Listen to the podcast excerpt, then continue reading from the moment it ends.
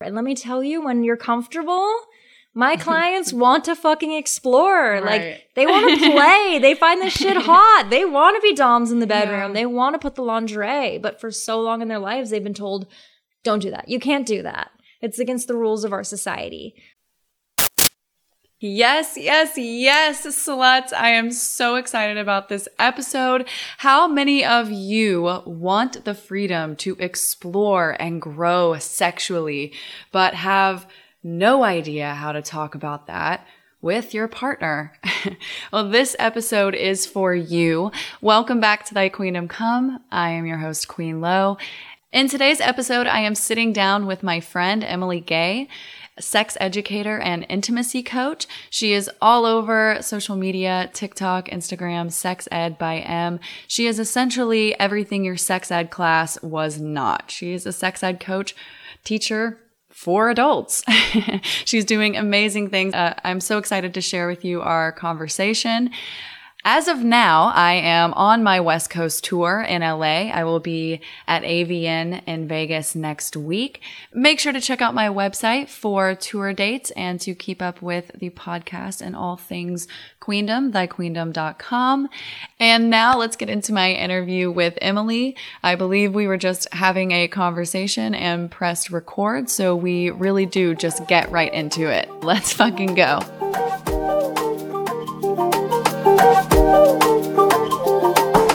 Dreams can come from nightmares too. The queendom will take over you. Dreams can come from nightmares too. The queendom will take over you.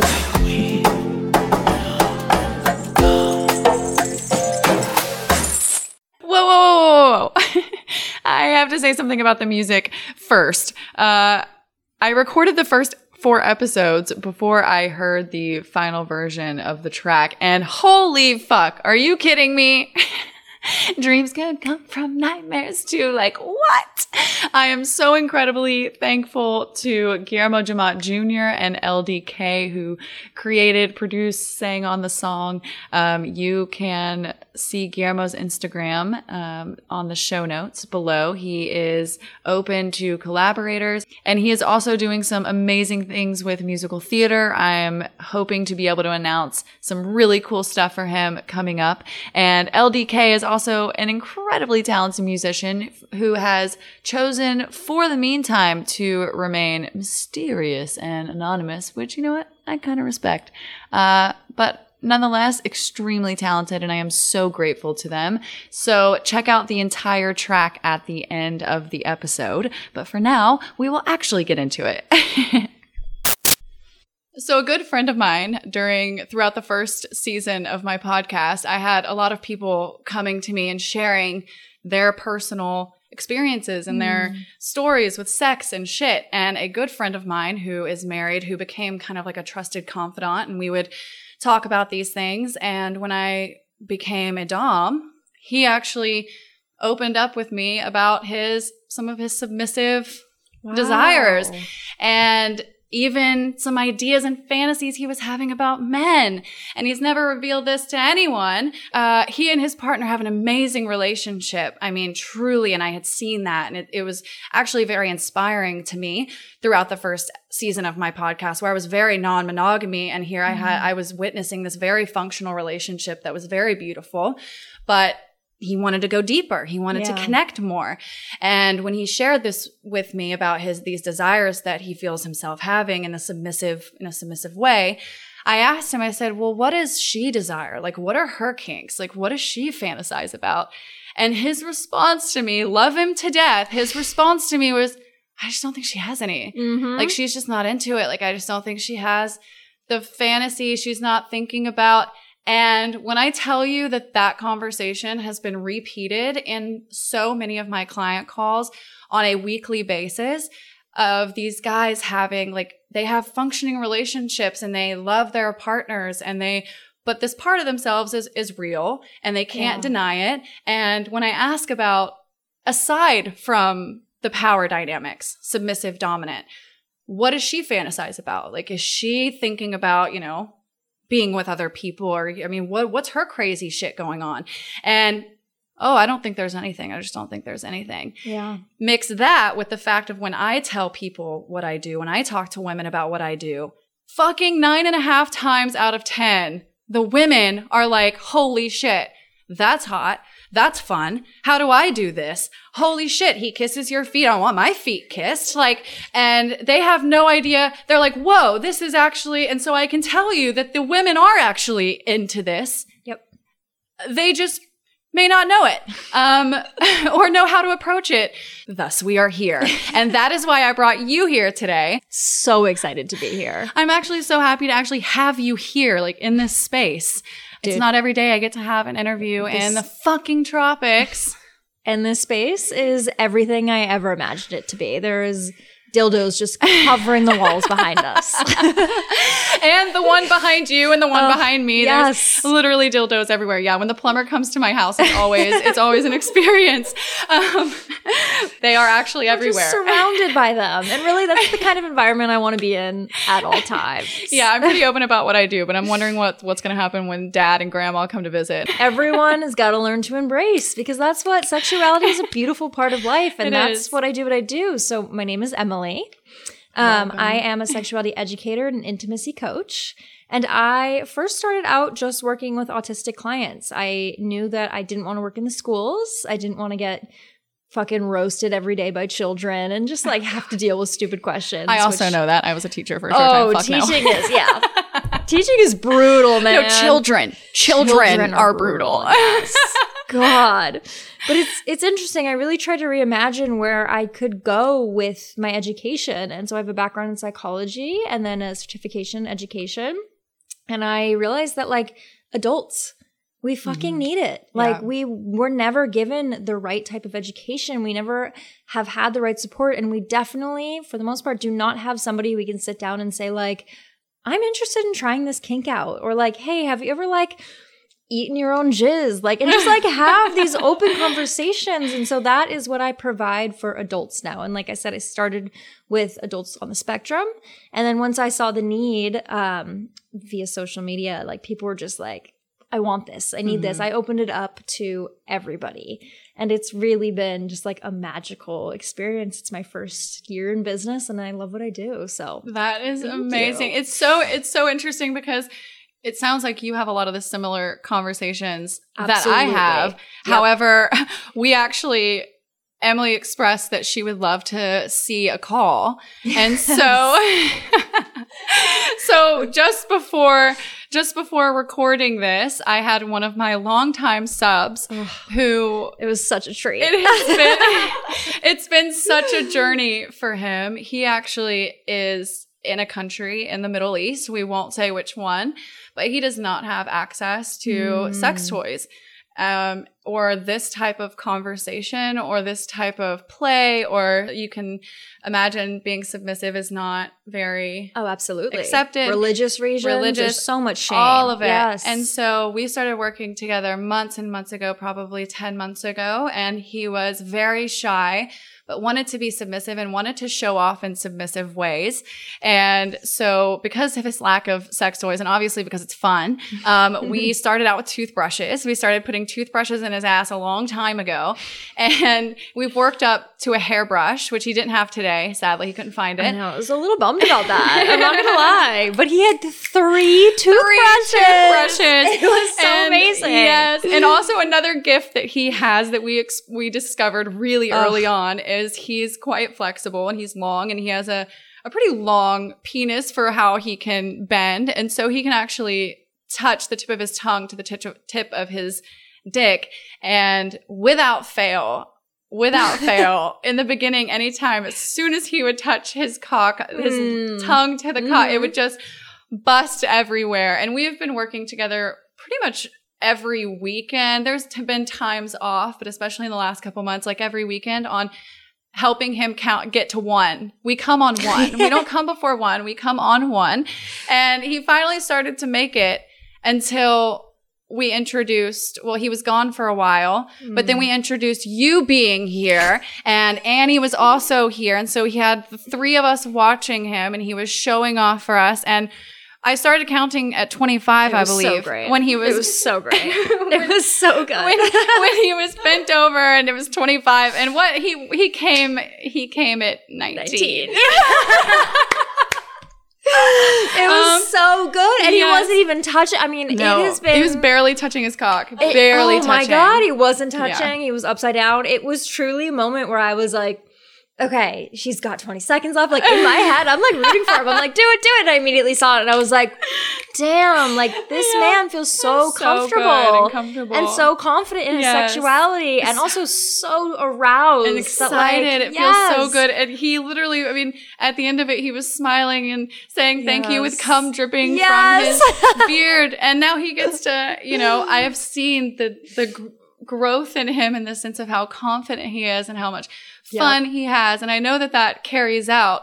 Um, but it's interesting to me that you have a lot of these same conversations. Yes. However, this is your first time actually like seeing it be done. Yep. So it's one of my questions was can you tell me the difference between a sex therapist and a Mhm. sex coach? But I think it's really fucking funny the difference between a dominatrix and a sex coach. Like it is it is so parallel minus the sex and so this is how i explain it to my clients where we will discuss a lot of sexual sexuality sexual topics like that will that is our topic and you should feel comfortable to speak with me on everything however we are not sexual right. and so Which I'm not sexual in any. We were just talking about that. Like which is I'm really not I'm not what i was thinking actually Yeah. it's really cool I'm Yeah. it's very similar. That's why it's so similar to what you do because it's a lot of it is the conversation, but then and I spend so much of my time talking about Mm, these things, mhm. but then it actually does progress into being able to practice and to play and to be sexual. yeah Um, yep. But can you tell me what is the difference between a sex coach, a sex therapist? Why would somebody want to go to a sex coach educator versus a Yep. therapist? Absolutely. So I did my schooling in sexuality education, and I am probably going to progress at least into the therapy or doctor Mhm. realm. But a sex therapist is really going to look at traumas Mhm. and really intense topics. So when you go for a sex therapist, you're really trying to go in to heal something big that has happened. Sure. A lot of the times, I mean, honestly, traumas range all over the place. It's it's all relative. Um, and you go to a therapist and you're really getting into the nitty gritty of the psychological standpoint of it. Whereas me, on the other side, being a sex educator and an intimacy coach and sex coach, whatever you want to call me under that realm, is I really work a lot on supporting you in what you want to do, teaching you like literal mm-hmm. education on anatomy, literal ways to like, okay, you want to investigate how to do anal. Yes. Let's learn how to do anal a safe way. Right. Which is so funny that we were talking about So this similar. a minute ago because she said something about this very thing. And I was like, wait a second. I do anal training. That's a whole kink Yep. where people are interested in learning how to play with their ass and, and do anal. And we, I do a lot of breath coaching, like relaxing. And Mhm. we start with sizes and we play with the different toys. And I was like, we should do an entire episode on this actually because you're doing the very same thing. You're Yep. just not busting out the toys. Yep. No, yeah. Yep. And my clients yet, just aren't busting. Yeah. I don't know. I don't know if I can talk for the future. Know. now that I've seen it, I'm like, I love this shit. Like, this is why I started this, is to just see how beautiful this side of the world is. And like, Yeah. you really are doing something so very similar to me where you're helping your clients get from a point where a lot of these people come with shame yeah, so and much. a lot of guilt and a lot of uncertainty Mm-hmm. about like hey i have this sexual desire but like i've always been told my entire life that it's gay i mean that's Mm-hmm. Yeah, the what does that one. mean for me? yeah That's what, does talk- this it's mean so attached. Our sexuality is so attached to our identity. oh my god Um, yes it's so and what our society says about Sure. it yep but yep. it's it's so deep, and we think about it Yep. fucking constantly, and we're never. It's the one area that everyone wants to be professionals in, and everyone Yep. wants to excel at, and everyone wants to have this movie-like experience. But then uh, nobody seeks coaching or education No, or no. within themselves or fucking practically. And and you know better than anyone that our education system was not built to oh it it's not about fails us at pleasure. it's not about desire. It's not about No. what we want or what we you know what we experience it's it's God. how to not have sex and die i guess i don't know I mean, it, we have just been taught, and I can come from like a personal experience where like I had sex ed in high school, and like what I remember is learning about STDs, which now we mm-hmm. refer to them as STIs. Mm-hmm. Most are infections, not diseases. Like there's so much that has been left out, and so mm-hmm. much of just like societal scare tactic yeah when it comes to sex that we're completely missing the fact that like sexual health is just health. it's just how Pleasure is wellness. Yes. Like we have these beautiful bodies, and no matter where you fall on the spectrum, from asexual to like highly sexual, Mm-hmm. it still is like an integral part of our lives that Yeah. should be celebrated and appreciated. And I think that's like what's so lovely about what we both do is that we're in the space to be like, fuck yeah, sex. Fuck yeah, pleasure. fuck like, yes pleasure Yes. because i think what our friend becca said a couple weeks ago when i was really wrestling with where do i have a place in this world right now Mm, with its mhm. it's burning and it's fucked and people are hurting and dying Yep. and it's like where the fuck do i have a place in this and she just looked at me and said healing cannot be like void of pleasure and joy. Absolutely. healing ha- has to have pleasure and joy and that's what i see in my clients and like in their lives and their and their relationships when they are able to actually think and, and process themselves and Oh be able to go in and they're able to take that out into their lives in very different ways whether it's just having that load off of them and feeling like they're okay and they're not a fucking weirdo and they are normal and they have that sort of safe release, or whether it's actually learning how to practically implement these things into their lives. And I think maybe that's an interesting distinction that I'm kind of thinking of right now is a lot of people come to me very specifically to escape reality. Mm, mhm. And I'm a sort of master at what I do in the sense of I'm, and I draw subs in that truly actually do not so deep down want to implement these things and these parts of themselves into their lives and they just don't know it so much. And I'm wondering if people go to coaching because they're already aware in a sense that they are, that they want that help. It's, It's- interesting. it's all across the board really and what i found like so lovely about even the introduction and the discussion that you know you started this off with is that i think a lot of my clients and this is the analogy i like to give see the door see the door of like their sexual life and sexuality on the other side Mm. and they're just starting to be like i want to peek through that door and i'm scared and i don't know who supports me in this world like when it comes to opening that door and i don't know how to support myself Mhm. and like you're saying, like we live in a fucking tough world right Mhm. now. As I'm a millennial, as millennials, Yeah. like we've been through a lot of shit. We've seen it all over social media and we have been devoid of pleasure, in our life. Like we don't know how to accurately like touch ourselves. No, How how to to love ourselves, Love ourselves, how to be with our partner, how to say yes, how to say no. Absolutely. How to create boundaries that feel right for us, or even like discover how we discover our boundaries. Right. What feels good, what doesn't. We're so afraid to We're even so figure that out. Absolutely. We don't even.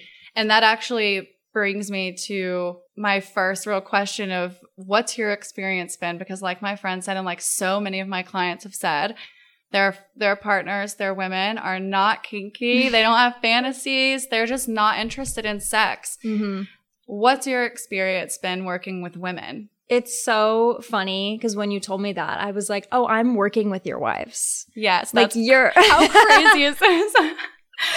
a lot of my clients are probably we're gonna do a lot of like cross. We're gonna be like Yes. passing a lot of business to each other. yes.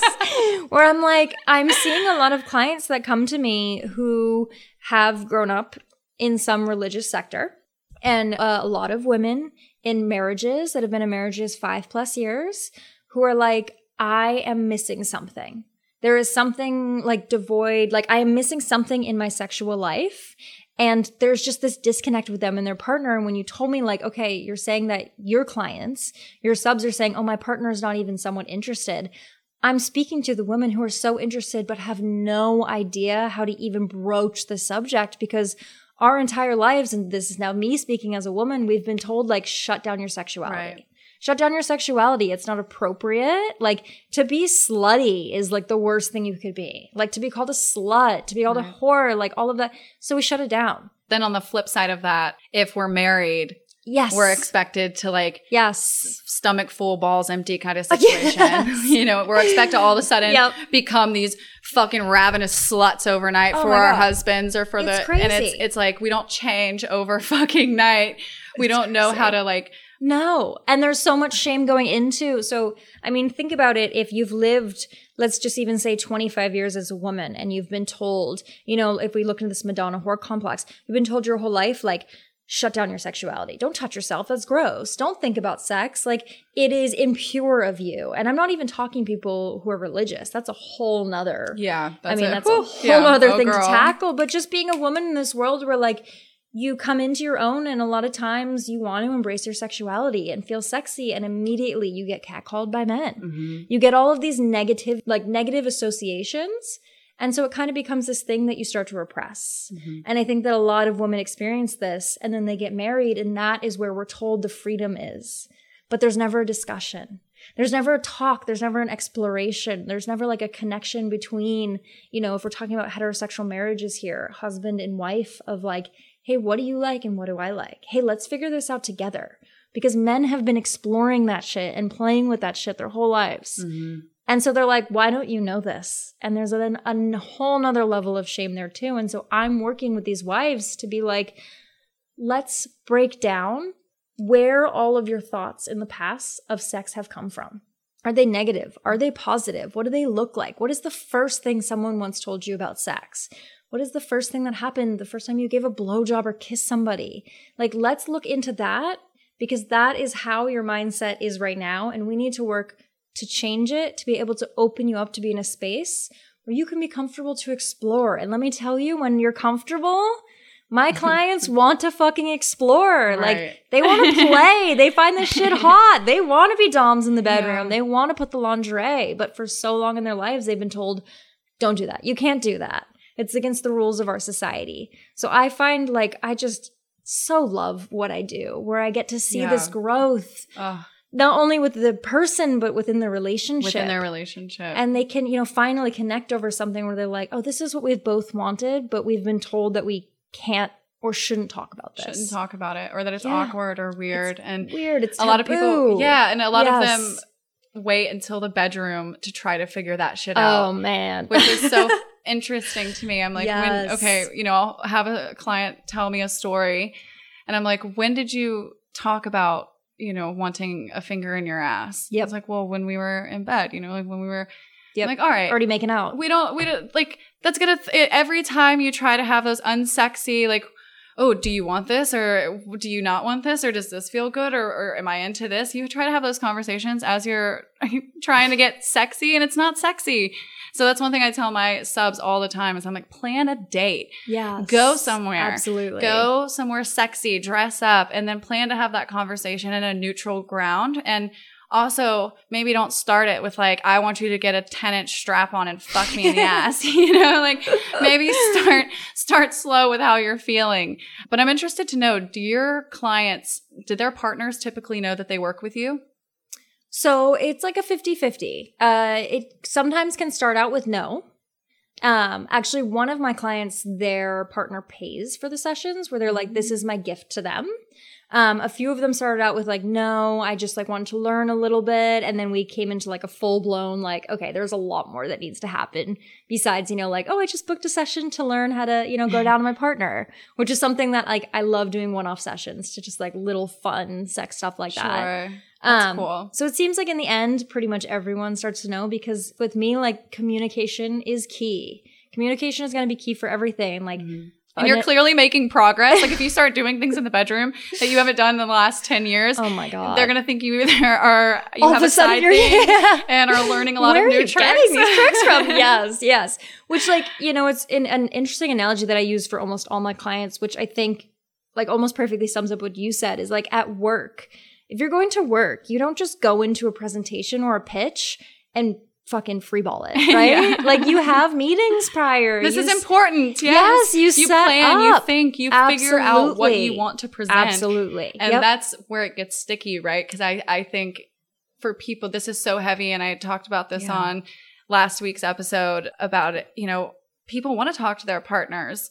they don't have fucking any idea where to start and they don't even know about themselves, you Yep. know? And Yep. this shit, when not handled with care, can have disastrous Absolutely. consequences. And Absolutely. so, because there's so much shame in that. And this is where I start with my clients, where we start building your self confidence in this, where we work through your personal shame. Because if we go too quickly to the partner, if we go too quickly to any other, you know, any other relationship, any other person you want to talk about this, and you still have that shame and that emotional tie, it's going to project. it projects in Yeah. and it becomes really painful and it can become a really like explosive situation. So it always starts with like, hey, let's work through where you're at right now.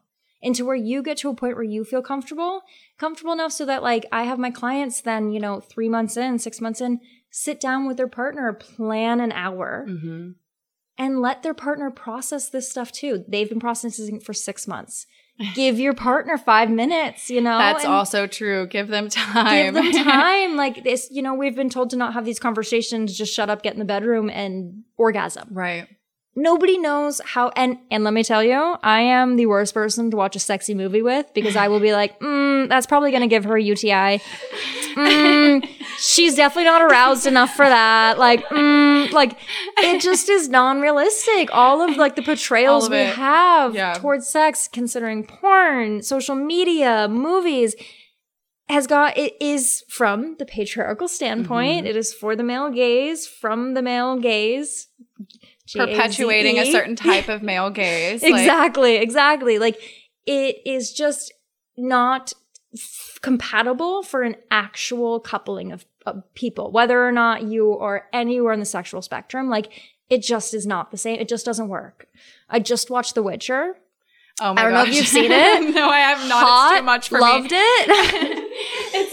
the much, sex much for me. scenes killed me because I'm like, oh, oh, Henry God. Cavill is so hot, or whatever his name is. The woman is so hot. That sex is so unrealistic. Like, give me something good. Give me something real. What is Yes. a movie? What is a movie that does have a very realistic sex scene? Oh Just Oh so my we can all. God. Oh, I mean, if you love a good lesbian sex scene. Oh, I love a good lesbian yes, sex Blue scene. Blue is the warmest color. Blue is the warmest color. it's a French oh. movie.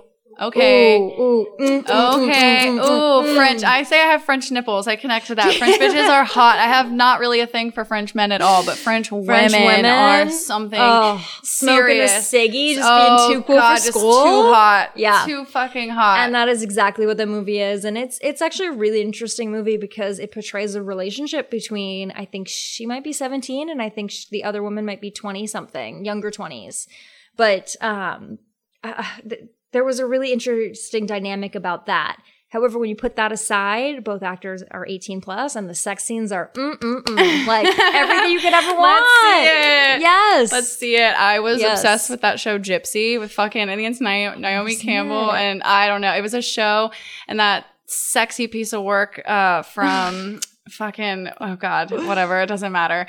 Anyways, yeah, lesbian shit all day long. But then they Yes. canceled the show, which was really upsetting. But I'm the glad to. I'll try this one out. The lesbians do it right.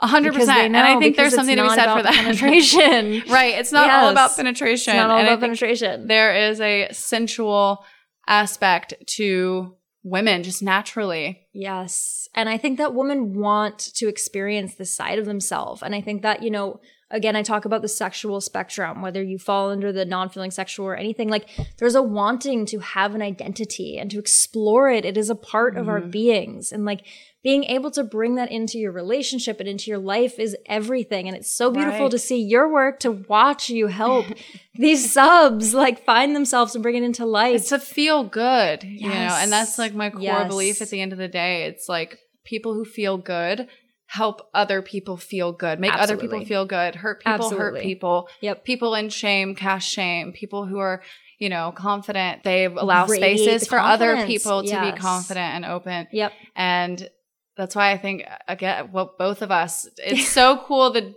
differences. And I'm I'm wondering when you're gonna call me and be like, so I've bridged the gap. Yep. the gap has been bridged. yes. On that note, I have to take a pee break. Let's take it. Little intermission. So now that we've established that women, in fact, do have Mm-hmm. desires and fantasies and things going on, and they're not, you know, just like anti sex because that's how the fuck they were made. Um, there's obviously so much behind that. But specifically, have you had any experience with women who are interested in exploring their dominant sides or women who have shared that their partners want to be submissive? Uh, absolutely. And what does that look like? Let me tell you something. Women are all encompassing. We are mother. We are mommy. We are fucking like God, goddess, she, her, and planet. And when women come into their own femininity, there is such a power there. And a lot of women, when they start this journey of like, hey, I see that door of sexuality and I want to walk through it. However, I have all the shame. However, I have everything like withholding me from it. When we get them to the point of opening that door, the dominance is just usually, I mean, this has happened with a handful of, of clients, it's just sitting on the other side where they're like, I feel so empowered. And They want to take power. I Like, just they're- want to grab, Grab like, it. oh my God. And I've, I've had literal clients on my calls, like, where I really, really, really encourage people to use their bodies when they're speaking to me. Like, a lot of the times I'll have them shut their eyes and we'll do sessions with their eyes closed because I want you to tap into how you feel. And I've had clients who have just literally grabbed at the air. Where it's like you finally have the freedom and you finally have dealt with everything that's kept you down and you're ready to just literally grab your sexuality by the balls. And that might look like Yeah. literally grabbing, Grabbing your husband by the balls. and it's such a beautiful thing to see. Like, and like, yes, this is where, like, you know, wherever you're drawn, once, you know, you figure out what your sexuality is, and it might being submissive yourself, but there is such a beautiful dominance to women already Mhm. And to cis women and to mothers especially like think about being a mother you fucking brought a Mm-hmm. life into this world you like grew and Mm-hmm. birthed a whole universe and now you've raised another being Mm-hmm. like that is fucking empowering and to bring that into the bedroom Right. is Why is that not women are expected to be that Oh perfect God. figure for Mhm. the, for their children and then compartmentalize it and then be something and not take any of that into the bedroom into the bedroom or Yep. even Yep. how they're affected by that, how it changes things. That's something I talk about a lot with my clients is that just because you have this submissive fantasy or you have this part of yourself, that doesn't mean that's who you are Yeah. completely. It doesn't Yeah. re again the whole identity thing. It's like, oh, if I want cock or I want my wife to dick me down, does that mean I'm gay? Does that change everything? And it fucking doesn't, right? And I think it's interesting for women too because in their heads it's like, wait, if I peg my husband, but also it's not that serious, right? Like sometimes it's if I get my husband down on his knees and kissing my feet and I think a lot of women from what I've heard or the expectations is like, oh, would they lose respect for him as a man?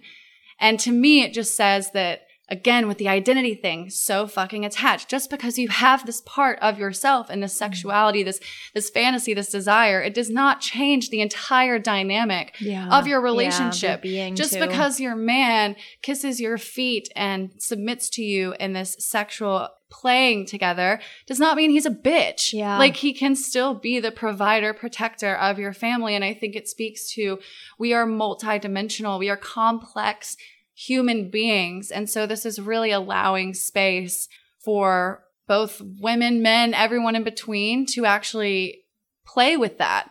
Yeah, we're so rigid in the way we want to identify. And I mean, fuck society for making us feel this way where we have to tick off a certain box, where we have to stay within that box, where we feel like once we're in it, we can't leave it. Right. Like, I, there's so much frustration in my work that I do where people come in and they tell me, this is who I am and this is who I've always been and I can't change. And I just, a lot of my work is helping people understand that we are in constant states of flowing.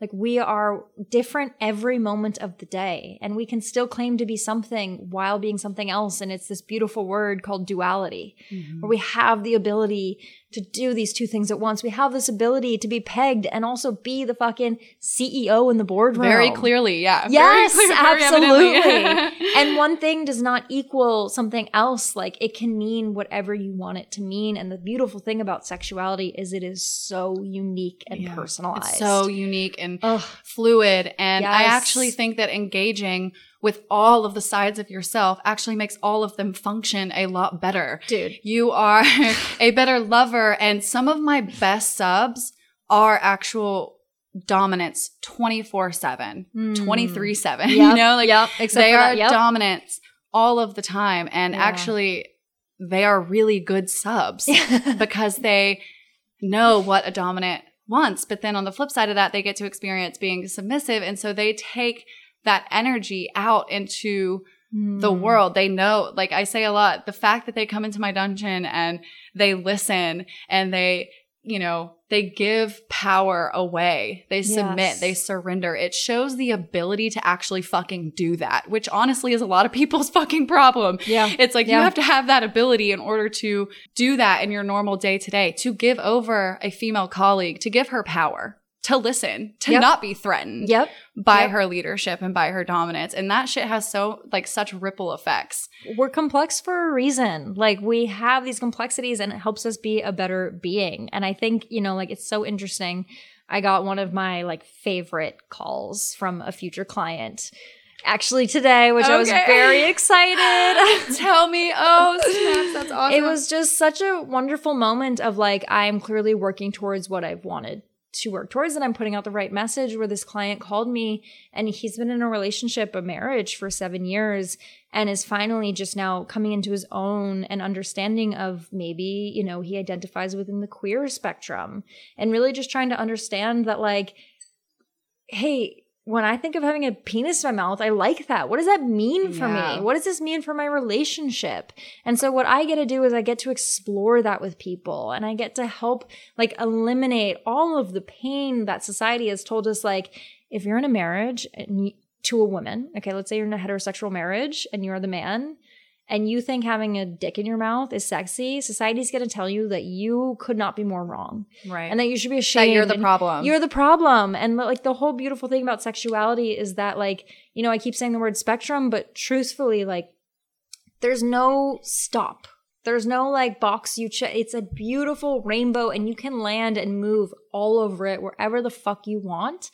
And the idea is that we're just embracing what feels best for you. Mm-hmm. And when you do that, when you find your uniqueness and when you come into your own, it lets you grow in every other category of your life. Every category of your life. like you finally step into who you are meant to be.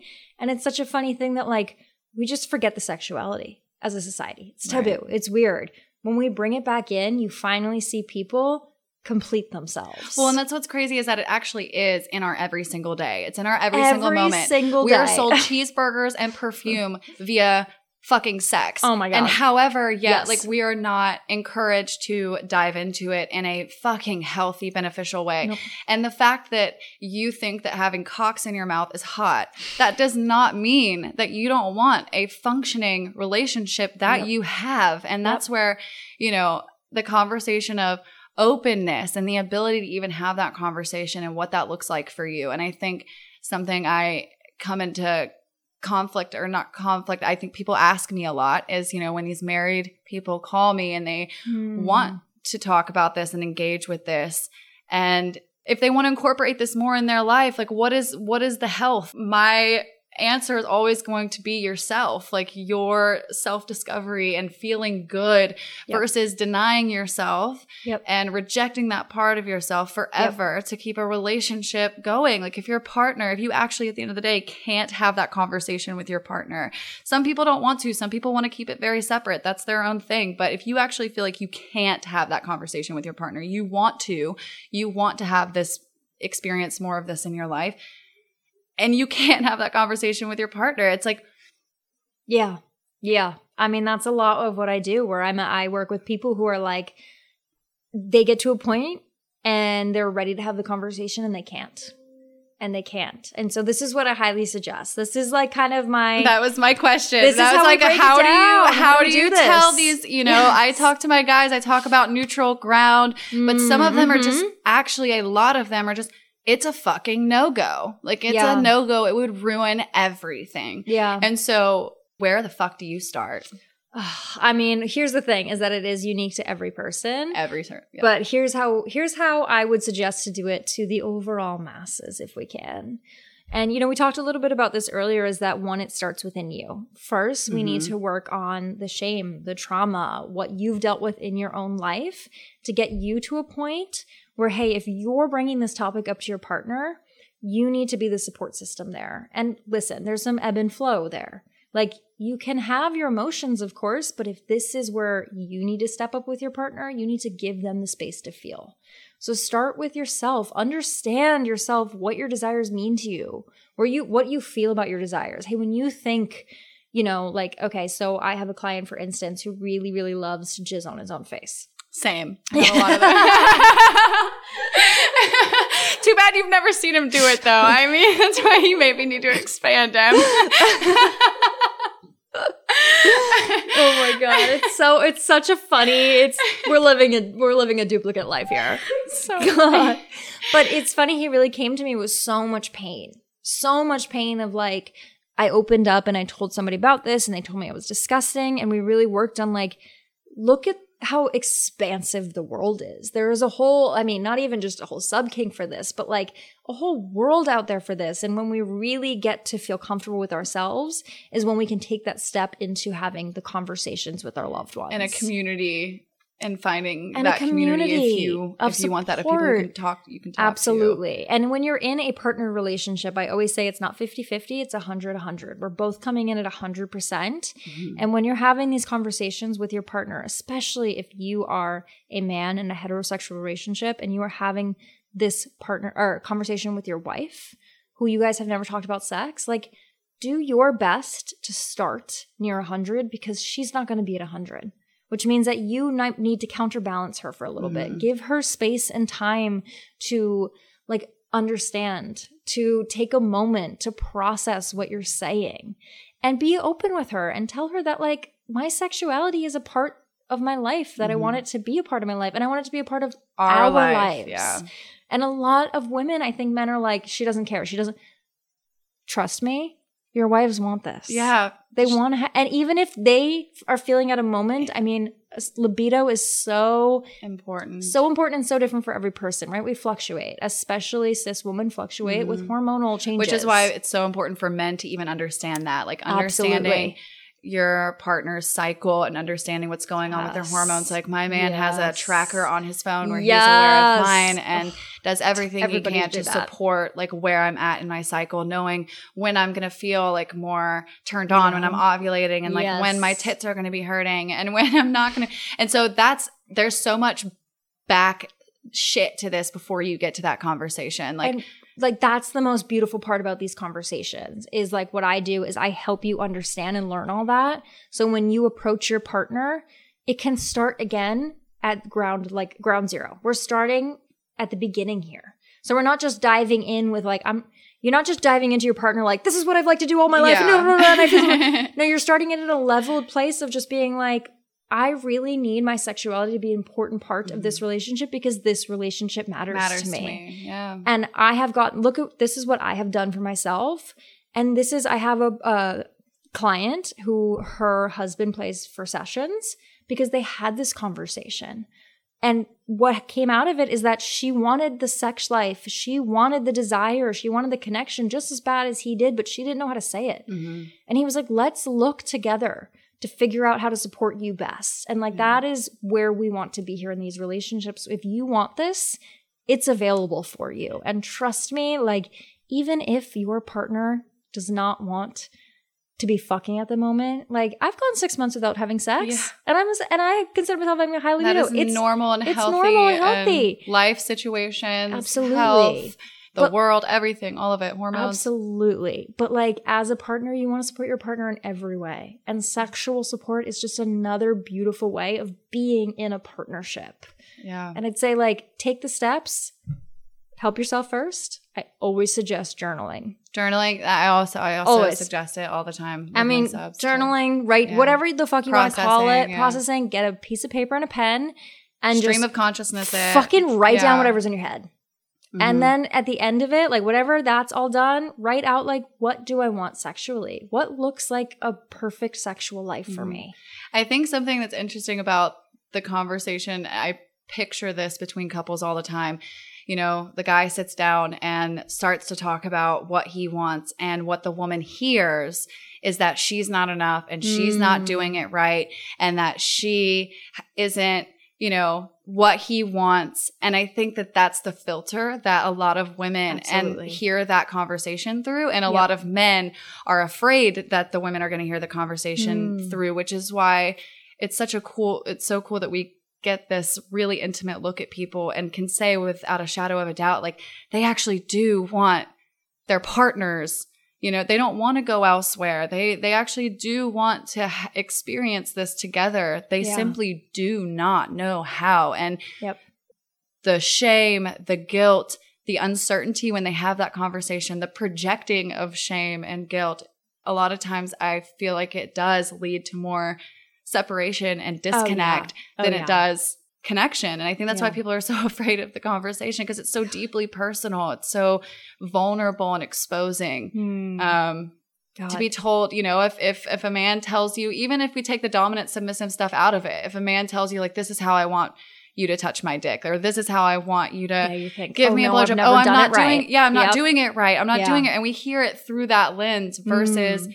stepping back and saying, no, this is my partner is actually sharing with me what he wants and what he needs, and so thank God he is right. Like thank thank goddess. But now I have to figure out how I can respond to that.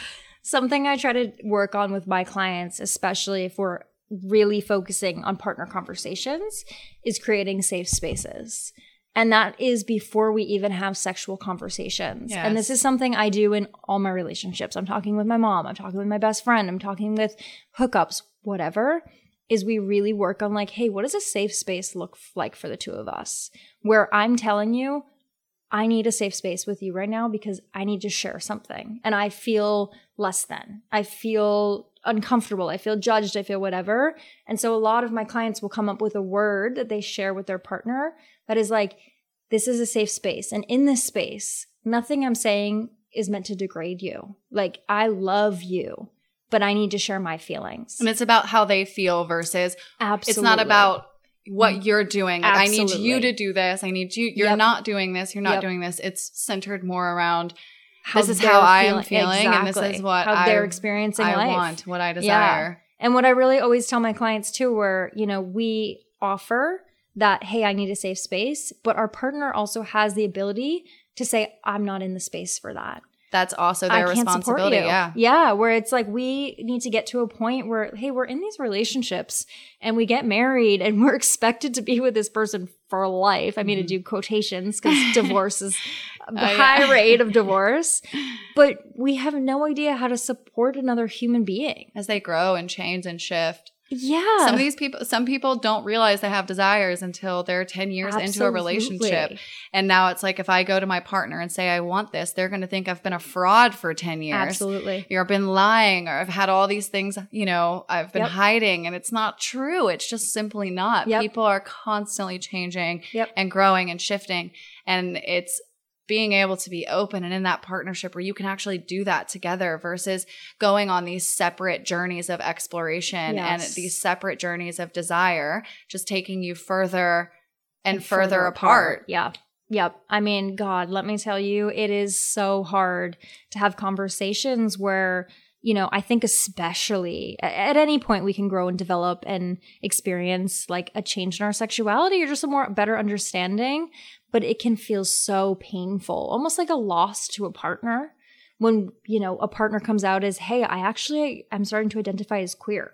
and their whole world, you know, just kind of shatters around them. And so that's why it's really important to work hard on like building ourselves independently to know that we are everything we ever need and our partner adds to our life.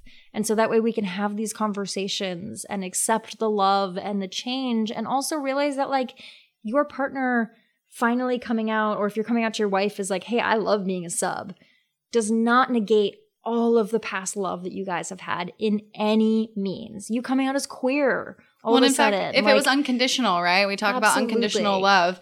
The second your partner comes out to you as queer and you say, "Oh fuck, I can't do that. I can't do that." It's no longer unconditional love. yes. That love has conditions on it because you have to stay the person that I want you to be. Yep. For- that I knew to from love the very beginning. Yep. It's no longer unconditional. Yeah. Uh, so, have you had women who have talked to you about their husbands coming out to them as submissive at all? So I've had moments of I've had moments of where women have come to me and they have said that my husband is really interested in pegging and that is a very specific Very one. much so. very Yeah. yes. And you find we talked about a woman on the podcast. Uh, we had a story a couple weeks that a sub shared about someone he knew whose whose husband wants to do pegging and she thinks it's crazy and weird and Brandon, my sub, said, "You just just do it, and he'll be happy. And you know, you don't have to do it, but he's gonna stay frustrated. Like he just do it, and he'll be happy." And it's like, wait a second, you got to think about where this girl's coming from. Like, Yeah. he just all of a sudden came out one day and said, "I want to be get, I want to get pegged." Like he might have done some work to uh, arrive at that, but Yep. has she, or has this all happened in five seconds? Yep. You know, so It's interesting for me because I actually have a very personal experience with this where I was with somebody for almost two years, I think, at the point, and then they had told me about this fantasy. And they basically told me, like, hey, I had this dream where you pegged me. And I was like, interesting. Random dream. Just kind of talked it like, you know, I've always been open.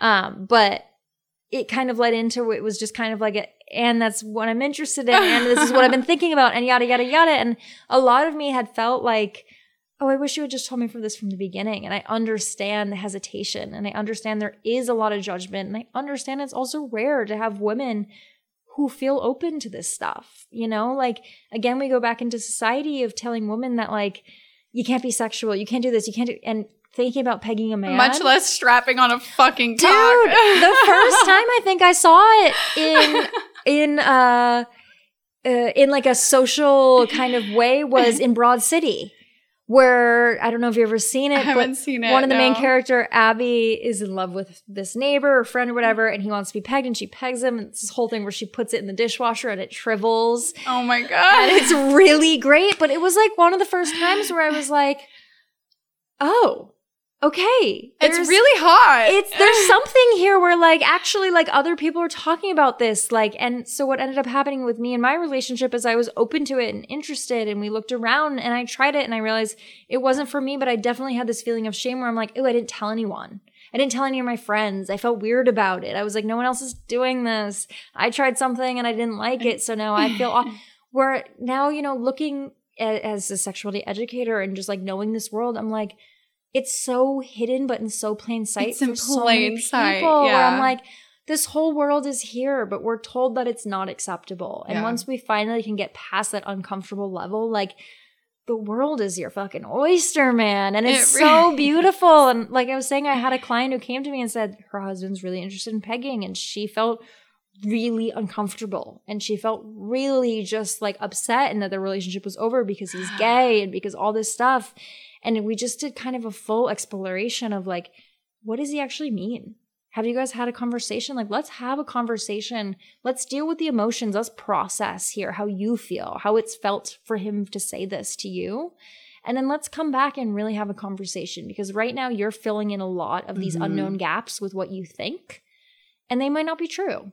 And the reality was is that he was very much into her, very straight, very much loved her, but just wanted to try this taboo thing because doing weird shit is fun. it's fun. It's fucking fun and different. And they ended up, from what I know, it was only a month long that we stayed in touch or that I worked with her. From what I know and what I hope is that they are pegging away. Fuck yeah. Because what she came to learn is that, like, oh, people are doing this. And Yeah. I don't have to feel ashamed about it. And, like, people are definitely doing it. people are definitely doing it. And They're there's a lot definitely of- doing it. There's a lot of stuff for and sale. I'll say too. that is true. Visit my website. I'm just kidding. um, no, yeah. I also use my code and use my code. Yeah.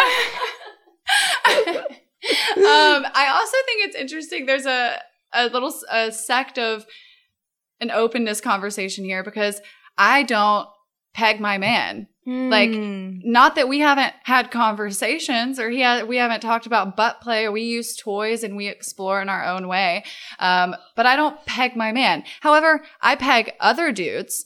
and there's also a lot of guys I work with who actually don't want to be pegged by their wife. Hey, Yeah. like they don't want to be pegged by their wife because they love the role that they're in and they Mm. love they love that dynamic. However, they would love for their wife to be involved in, Mm, in, in support in this somehow, right? Like for my man and I, it's that I dom men and I don't dominate him. However, he's very familiar with that side of me and it's very hot and we do get to play within it, but it's within its role. And I the same thing for some of my clients, you know?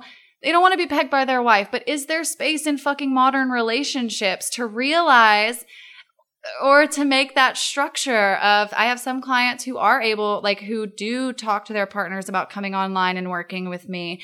And I have some who have they have boundaries. Some of them they can't do video calls or they can't you know Mm. receive pictures or they look for people specifically with like out with no nudity or like you know who it's they have their own structure. But then a lot of people they just they don't know but they want to like they want to be able to talk about this shit with their partner Yeah. uh, so my question for you, kind of related, is what happens if a partner Mhm. finds out that their husband is working with a dominatrix like me online? What happened? What happens then? Oh, there's so many different ways that can go. I think that sometimes, in the way that I hope for the most, is that it opens this beautiful conversation where, like, you're like, oh my God, there's so much here that we haven't talked about. And that's where I hope to go with any of my clients in that situation where, listen, this is just an open beginning of a conversation. This is the door that's opened. It's kicked open, maybe not by you, but it's open now. it's open now, And so if it you has want to to change. It's gonna explore, explode it, or we can do something yes, with it. Yes, exactly. And I mean, here's the thing at the end of the day is that communication and having boundaries with your partner and knowing beforehand is key if you want this type of long lasting relationship. And a lot of men, especially in heterosexual relationships, feel that they can't even have those conversations. And what I suggest is start small. Start small. Like if you want to be domed by somebody, a goddess on the website, Or if you want Like, anything, whatever you anything is just- like bring up these conversations in your relationship. Like, don't just drop a bomb. right, baby steps, Baby steps to everything. And like, you know, I don't know if you're familiar with exposure therapy. hundred percent. Yeah. This is not going to be exactly the same, but with exposure therapy, when you are traumatized by something, with exposure therapy, you very slowly expose the person to mm-hmm. that thing over and over again. So our bodies become calm with it. So it doesn't see it as a threat. In a similar kind of way with talking to our partners, is that we don't just go and drop the bomb on them with something. We start small. We start little and we expose them to this hey, I had this thought. Hey, I had this idea.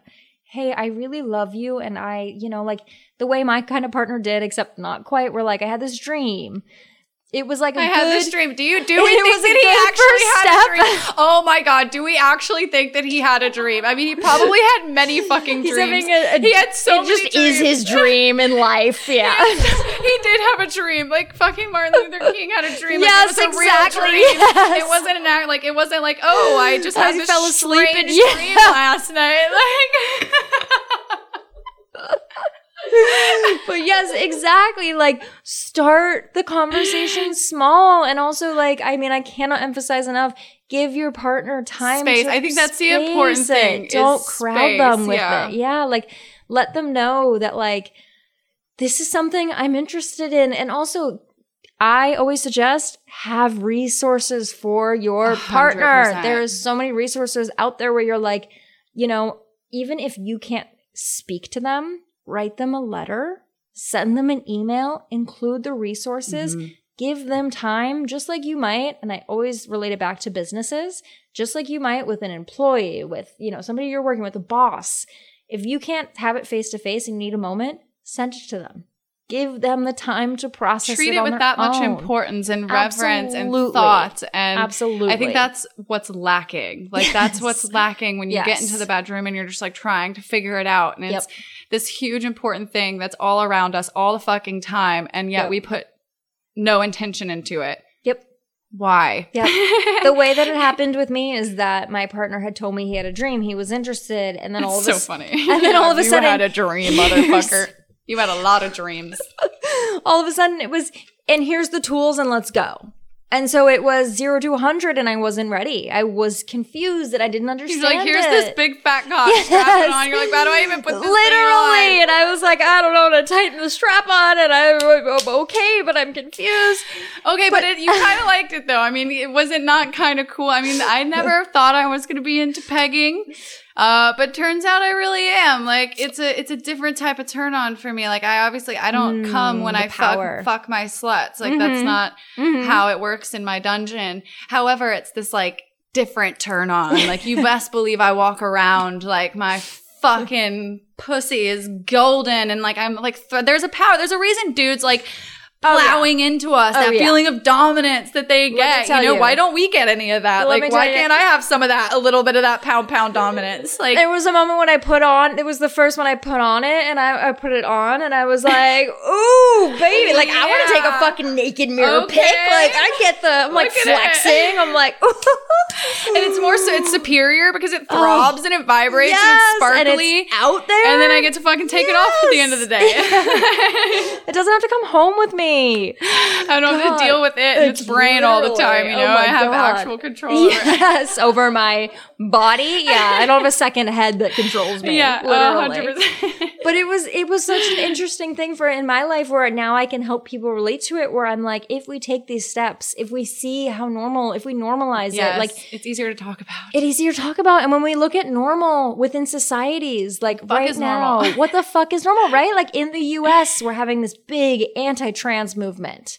However, you look at Thailand, you look at India, and there's been a third crazy- gender. I lived in Thailand. That's where Forever. I, I lived in Thailand, and it's nuts. Lady boy. Yeah. Yes. They Yep. don't give a fuck. Like, they don't give a fuck because it's been a thing forever, and that is their. They laugh. They're like, "Who cares?" It's so fun. Like it's, it's, such a joke at this comical point. to them. Yes. The shit going on in America. They're like, "How can someone care It's fucking so crazy. much?" Yeah. So much. Actually, on that note, well, that's actually cool that you brought up Thailand. I have a tat on my ass that says "My Pen Rai" with the with praying hands that I got in Thailand um, after I learned about.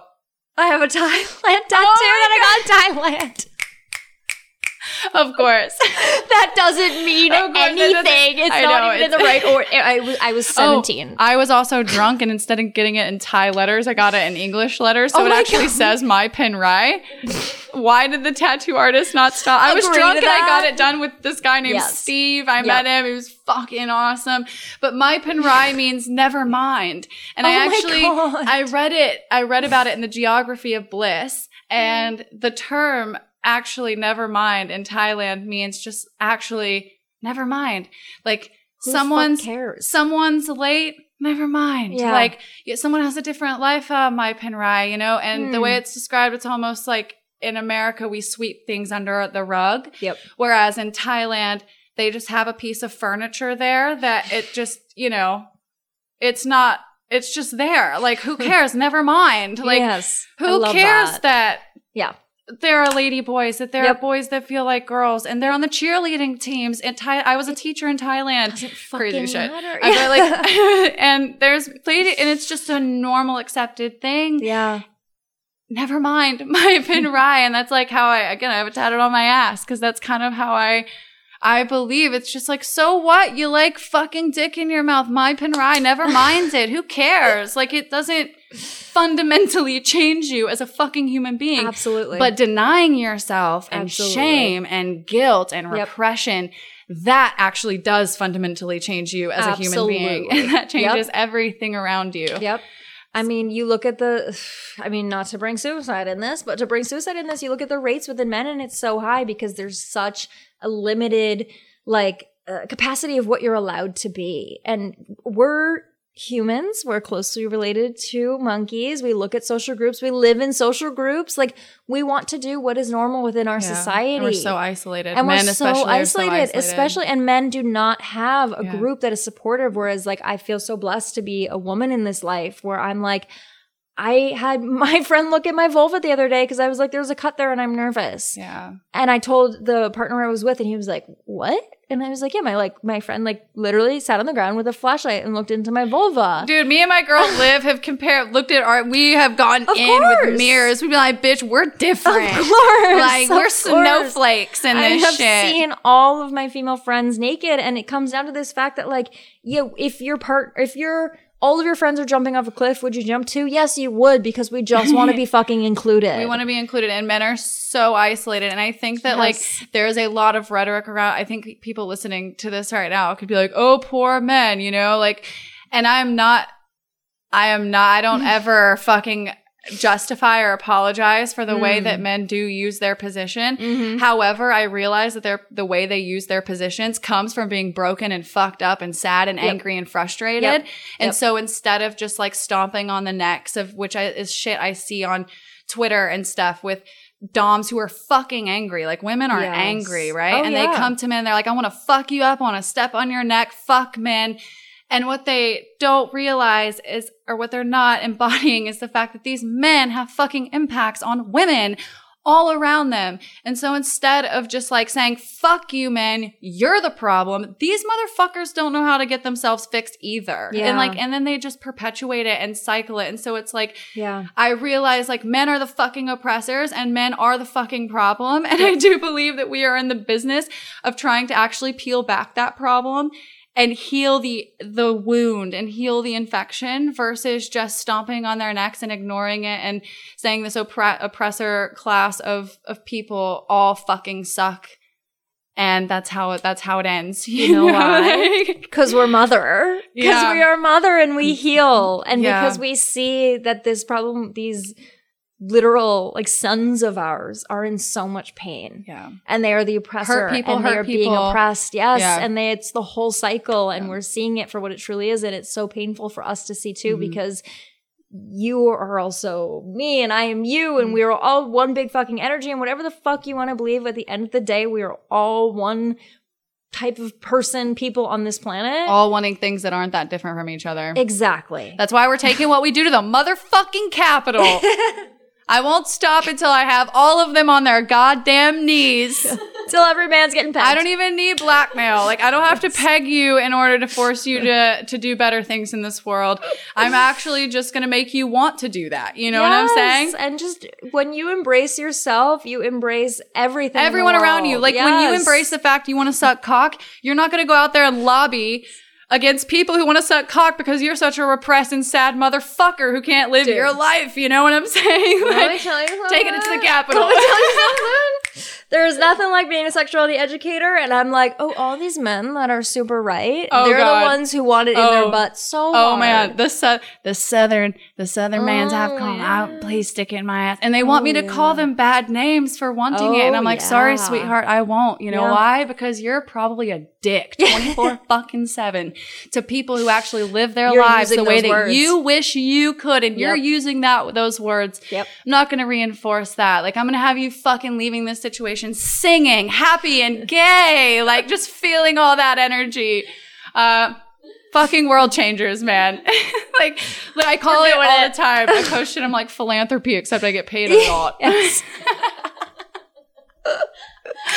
Dude, sex work is like it's the holy grail of work. Okay, first it's, it's, the existed holy healing forever. grail of work. Yes. And also, I might do a whole episode about this for like women. I have known so many women. I'm not even going to name all of them because some of them have, you know, corporate jobs and real Mm. crazy, you know, they are. And all of a sudden they're seeing me and they're seeing this life and they're like, holy fuck, I'm interested in this. And they want to do it a little bit on the side and, you know, start making money for the shit that they're fucking doing. It's like, you don't have to become a full ass dominatrix overnight. You don't have to like quit your day job But a conversation for another time. I think we could fix the economy. We could Taylor Swift this shit. If we start oh having God, I females actually charge for being Yes. fucking hot and amazing, being and female, like, empowered. you don't have to get an OnlyFans. There are other ways. You know what I'm saying? Like, anyways, conversation for another time. I'm gonna jot that down real quick. You I can think teach us all how to lead the charge. Literally. I'm following. I'm Why fucking fuck aye not? captain right behind you. I'm telling you, you put that. That's okay. This is the last story, and then we're done. I swear, like years and years and years ago, I, in the beginning of all this, I got messages about people like wanting to see my feet, like pay Mm. pic, like pictures of my feet, and so I started. I sold them. Was like back in 2020, like COVID. And then I started posting on Instagram, like jokingly, like half jokingly, like, oh, I'm selling feet pics. And half of the people were like, oh, this is so funny. And I'm like, yeah, haha, what a joke. And then half of the people were like, for Give real though? so that's what I'll that's what we'll leave you with. You know, sometimes you just have to leave a, f- a f- a few breadcrumbs, and I'm trusting you. The, trust Leave me. a couple the- toes. You can leave a, a couple toe prints. Yes. and and the motherfuckers will find it. They will find it. Dude, everyone, let me tell you, normal is fucked because There's no normal. everyone wants every everyone Every- has their own cake. Weird Even when people tell me they're vanilla, I'm like, mm, we're gonna find that cake. Well, yeah, you're only vanilla if we haven't if we haven't swirled it far Yes. enough. There's a little there's flavor in there somewhere. When you drop that shame, mm, baby, The that vanilla shame, the goes out guilt, the the window. thoughts, the narratives, Yes. but and it takes vanilla work. becomes spicy too. it does then. spicy vanilla with a little Oh. tahini. Mm. That's my favorite. Yeah. oh, mine's vanilla with grapes. Actually, I like vanilla with grapes? grapes. is My favorite. Interesting. Anyways, Give it a on, little try.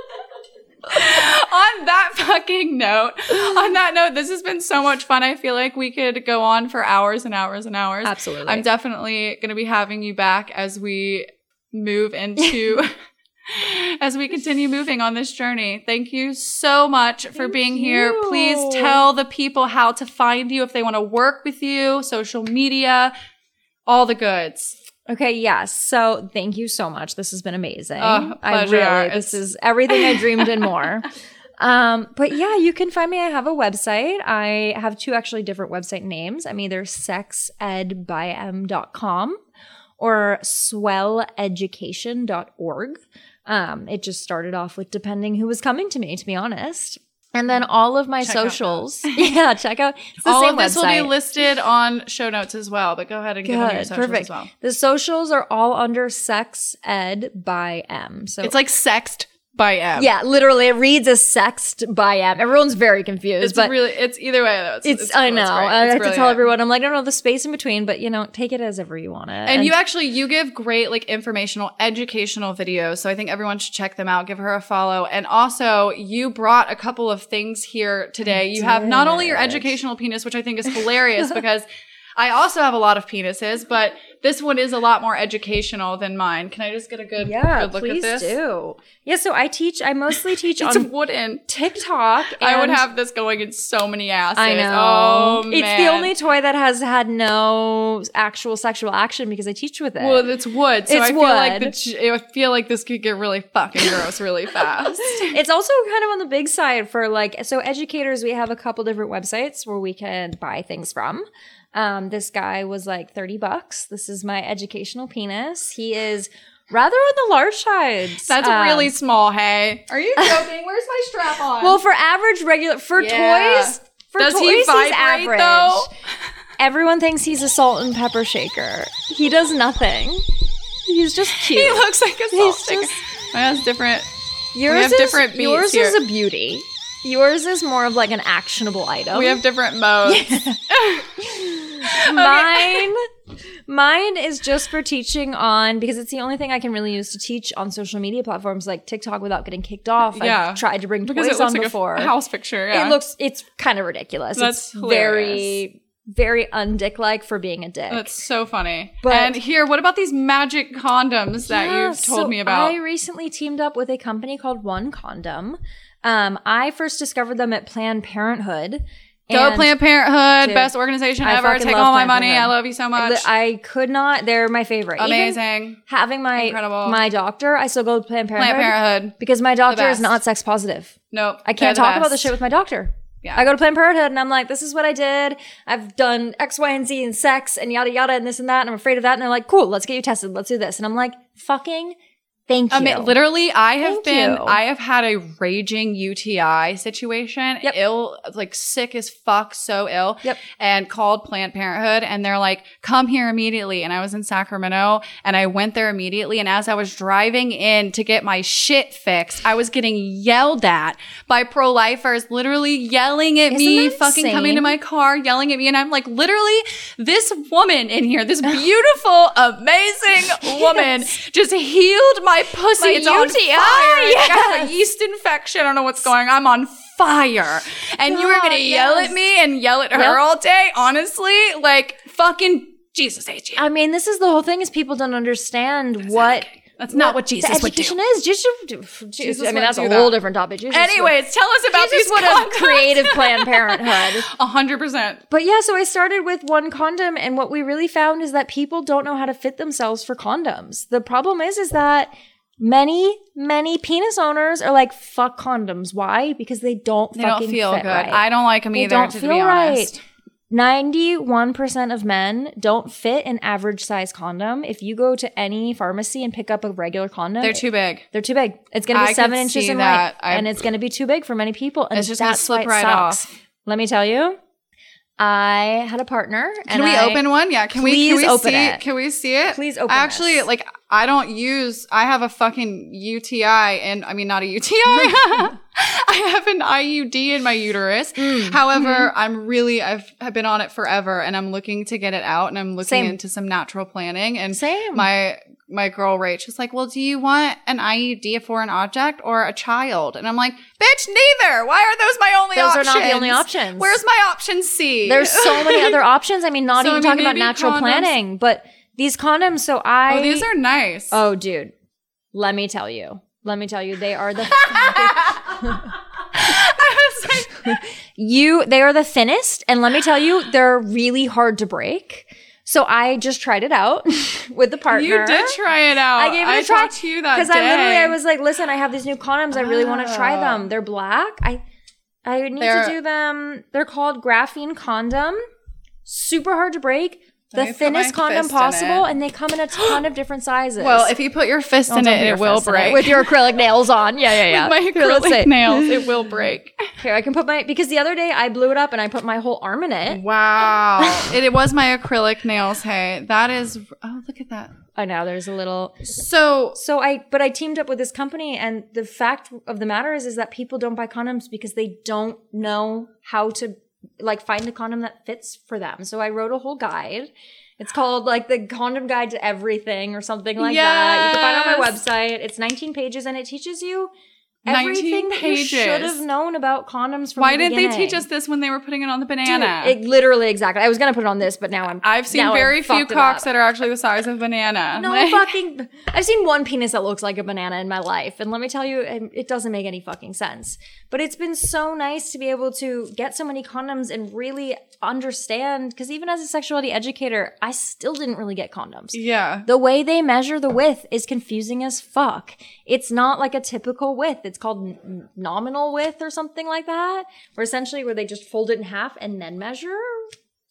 It, it, it really was hard to understand. So I wrote 19 pages on All it. right. Well, there's an there's There's- and then I, with this company, I decided to team up with them for it because I had found that, you know, so many other companies play on men's shame and ego. Magnum, for example. Everyone wants to be seen having a Magnum. Sure. This company gives you a measuring tool so that you find the perfect fitting condom. Oh wow, it's like a it's like an actual ruler, like an wider actual ruler. girth number, Yep. snugger. Yeah. Place this part at the. F- oh wow, it's a fit kit. It's a fit kit. And then you can buy different fit kits and they will help you decide. and like, it's a ruler as well. Oh my god, I need some of these for my subs. I want branded ones. I have Oh. been measuring, let me tell you. It starts at two inches, so some of you guys aren't gonna make it, I'm just kidding. Actually, I'm not. Well, what's cool is they're trying to create the smallest condom ever because a lot of condoms don't cater to smaller sizes. Um, I see a lot of really tiny dicks, and those condom condoms that it's don't fit. a thing. It's don't fit. not a thing. Yeah, exactly. And so the whole idea is that when a condom fits you right, it feels fucking good. And I'm gonna be the first to tell you that this flex condom fit my partner perfectly and it felt fucking good. You amazing. his feedback It was he was like, I didn't even realize he was like, I forgot halfway through I had a condom on. And I was like, this is what That's we need to be doing because if we want to be having safer sex, not just safe sex, and if we want to get off of safe sex. birth control and, And if- hormones and stuff, like there has to be a, an option. Absolutely. And so, like, you know, I think so many people just overlook condoms, but I'm telling you guys, fucking condoms are where it's at, man. Condoms are where it's at. Be I'm a safe it. slut. Be a smart. So where Be can they find? It's slut. one. What's the website? It's one condom, and I have a few different. It's myonecondoms.com. What are your discounts? So if you get my guidebook, you get a thirty percent off anything you want because there's a little hidden uh, discount in there. Ooh. Otherwise, you can just use Sex Ed by Em on their website and order whatever you want.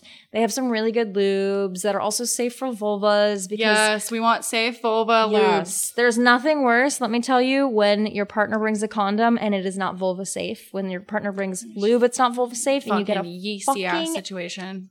dude. Not okay. The amount of clients I've had where I'm, they're like, every time my partner leaves, it smells bad or something like that. I'm like, what are they using? Yeah, Are they clean? What's Right. happening? You know, and a lot of the times they're that's using. a whole. That's a whole episode on oh my god! Too. Just- oh my god! The amount of products out there that do not work well for vulvas. No, so bad. absurd. The sen- absurd. yeah. But one condom, and I can be. Uh, you know, You are. I. met- I had that lunch too. with you. I had lunch with you after you met up with uh with, Yes. it, with man. That's what we'll call him. Yes. Man. And you were talking about all. Of it It was great. about it. It was great. I great. impressed. My I'm like, feels fucking fantastic. Oh, I'm gonna I'm gonna take a few and I'm gonna try it out and let you guys know. Thank Really you amazing. so so so much for being here. I cannot wait until our next conversation. Everyone, go give her a follow and. We will see you fuckers next week. Stay Yeah, slutty. Thank you guys. Bye. What you waiting for? She's got what you need while you over there at the door. Nightmares are dreams you just need believe. The queen has all that you should need. Just say the queen can come, that will be done. Close the door. Just wait for what she's got in store. Come right in, close the door. Just wait for what she got in store. Dreams can come from nightmares too. The queendom will take over you. Dreams can come from nightmares too. The queendom will take over you. Go and get them low.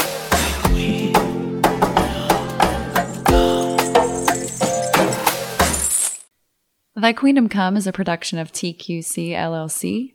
Music by Guillermo Jemmott Jr. and LDK. All stories and audio used with permission. Names and details have been changed to protect the sluts involved.